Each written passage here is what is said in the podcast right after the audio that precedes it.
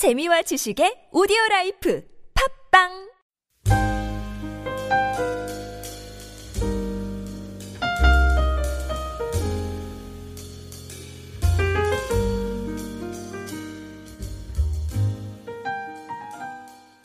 아멘. 하나님의 말씀이었습니다.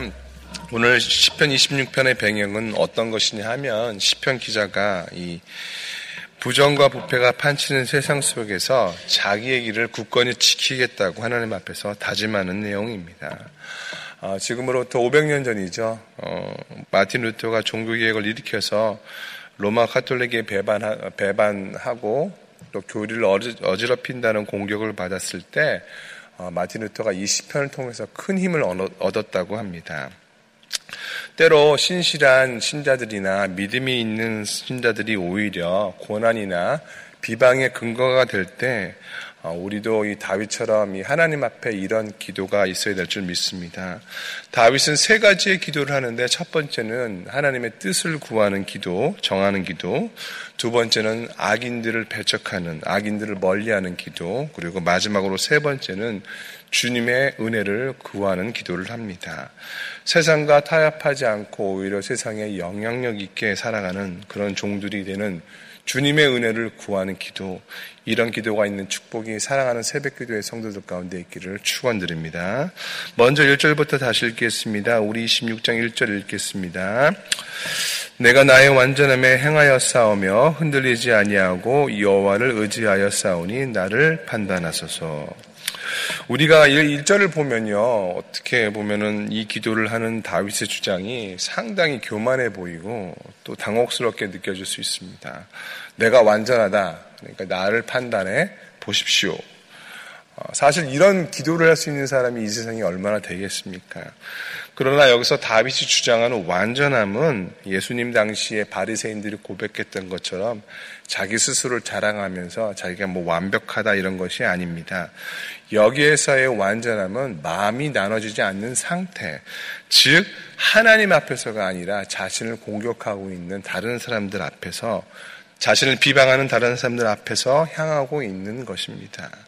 비록 지금 사람들에게 비방을 받고 공격을 당하고 있지만 다윗은 하나님 앞에서 요동하지 않는 삶과 함께 성실한 삶을 살고 있다고 하나님이 기준이 되는 삶을 살고 있다고 고백하는 것입니다.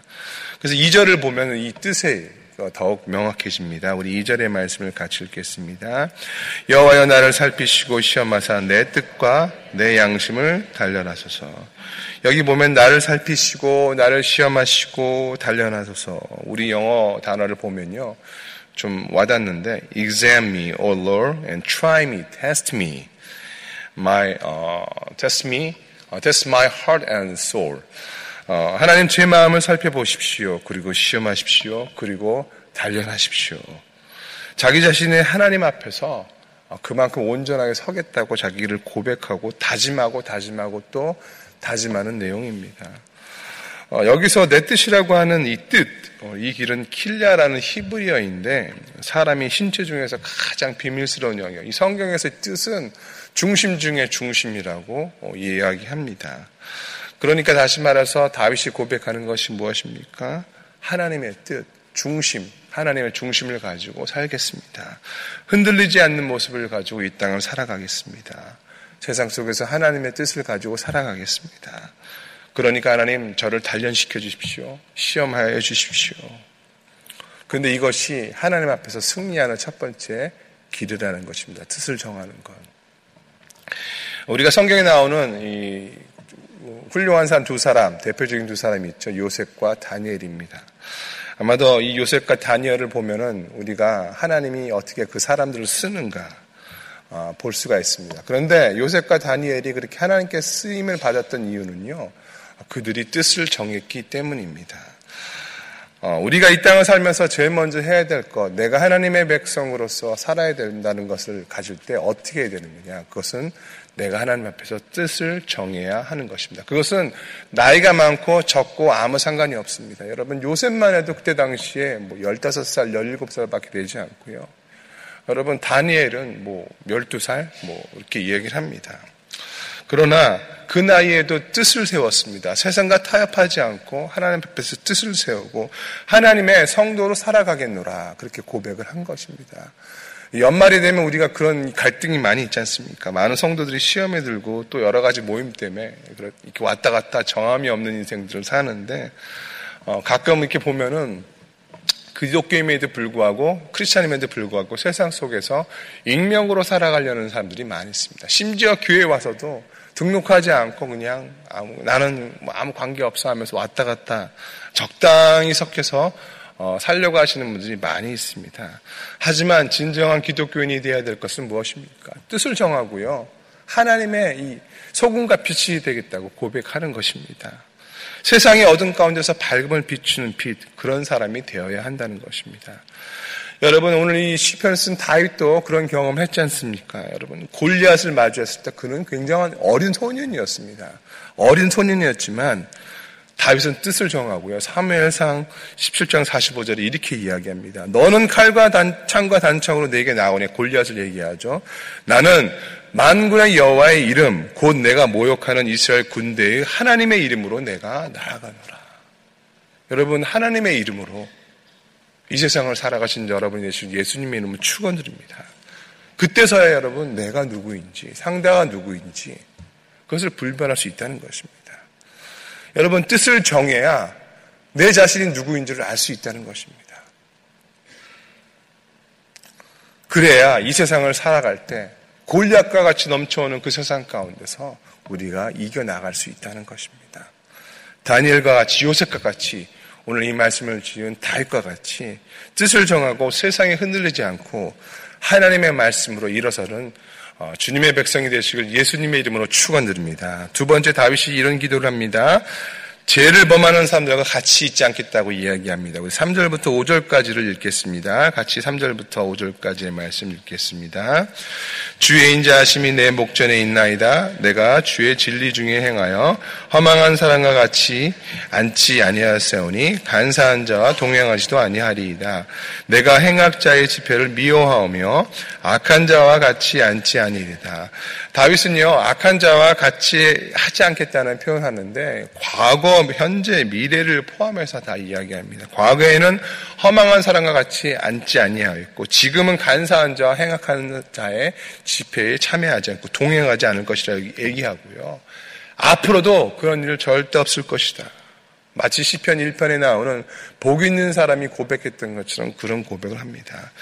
잠깐 보면요. 앞에 그렇게 뜻을 정했는데 지금 이 말씀을 보면 약간 회피하는 느낌이 듭니다. 내가 아, 그 사람들 같이 싸우는 것이 아니라 뭐 멀리 떨어져 도망간다.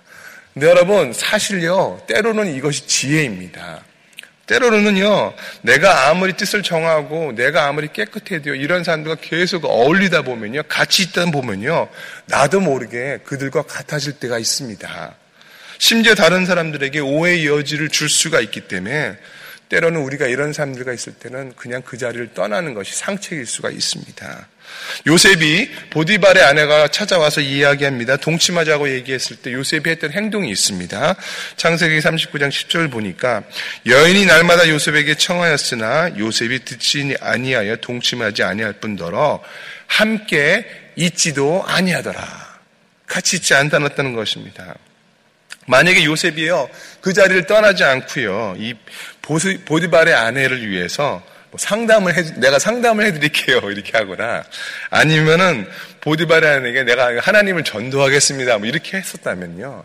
아마도 아무리 요셉이라도 그 시간을 같이 하다 보면은 이렇게 어, 잘못되고 넘어갔을지도 모릅니다. 물론 요셉 그렇게 하지 않았겠죠. 다니엘도 마찬가지입니다. 왕의 진미, 왕의 음식과 포도주를 가지고 타협하지 않았습니다. 여러분, 먹는 것이 뭐가 그렇게 대수입니까? 먹는 게 뭐가 중요합니까? 하지만 다니엘은 어떻게 합니까?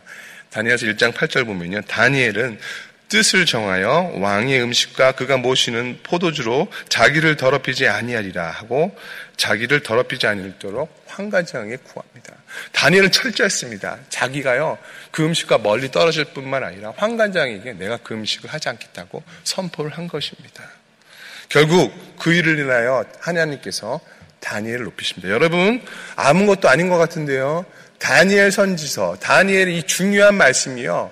굉장히 사소한 일로 시작합니다. 먹는 사소한 일로 시작해서 하나님이 그 일을 통해서 다니엘을 어, 이렇게 뭐 다른 사람들 음식 포도주를 먹었던 사람들보다 더 그 소년들이 더 어떻게 됩니까? 얼굴이 좋기 때문에 그 일 통해서 왕의 눈에 들게 되고 왕이 그들 높이고 그리고 다니엘이 어떻게 합니까? 하나님 앞에서 높아지는 계기가 그 작은 일부터 먹지 않는 것, 내가 그것을 결정하고 떠나는 그것부터 시작된다는 것입니다. 사단의 전략은요, 적당히, 적당입니다.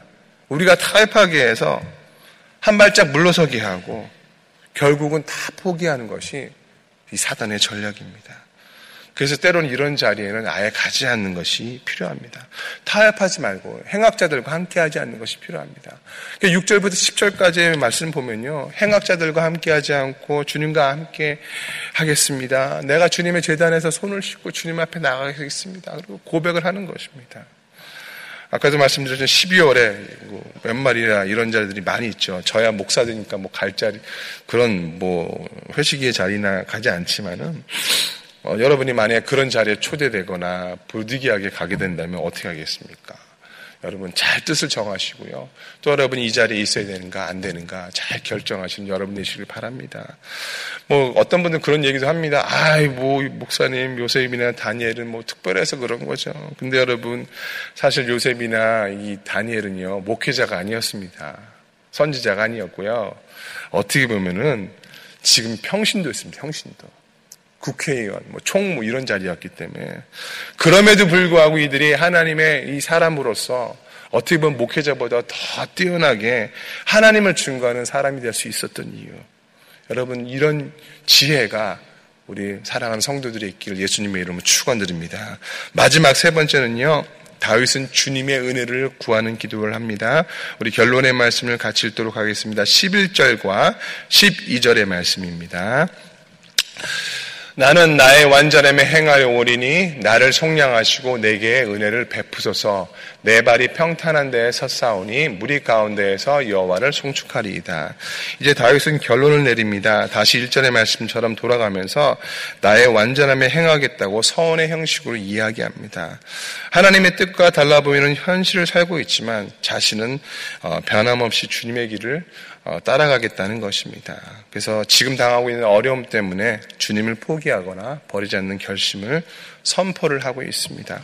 제가 예전에 부산에서 만난 집사님 한 분이 계십니다. 이 집사님께서 예수님을 안 믿으시다가 믿으셨어요. 아주 신실하게 믿으셨어요. 아, 근데 이 집사님 굉장히 갈등하셨습니다. 왜냐면 집사님께서 다니던 직장이 진로라는 회사였어요. 진로.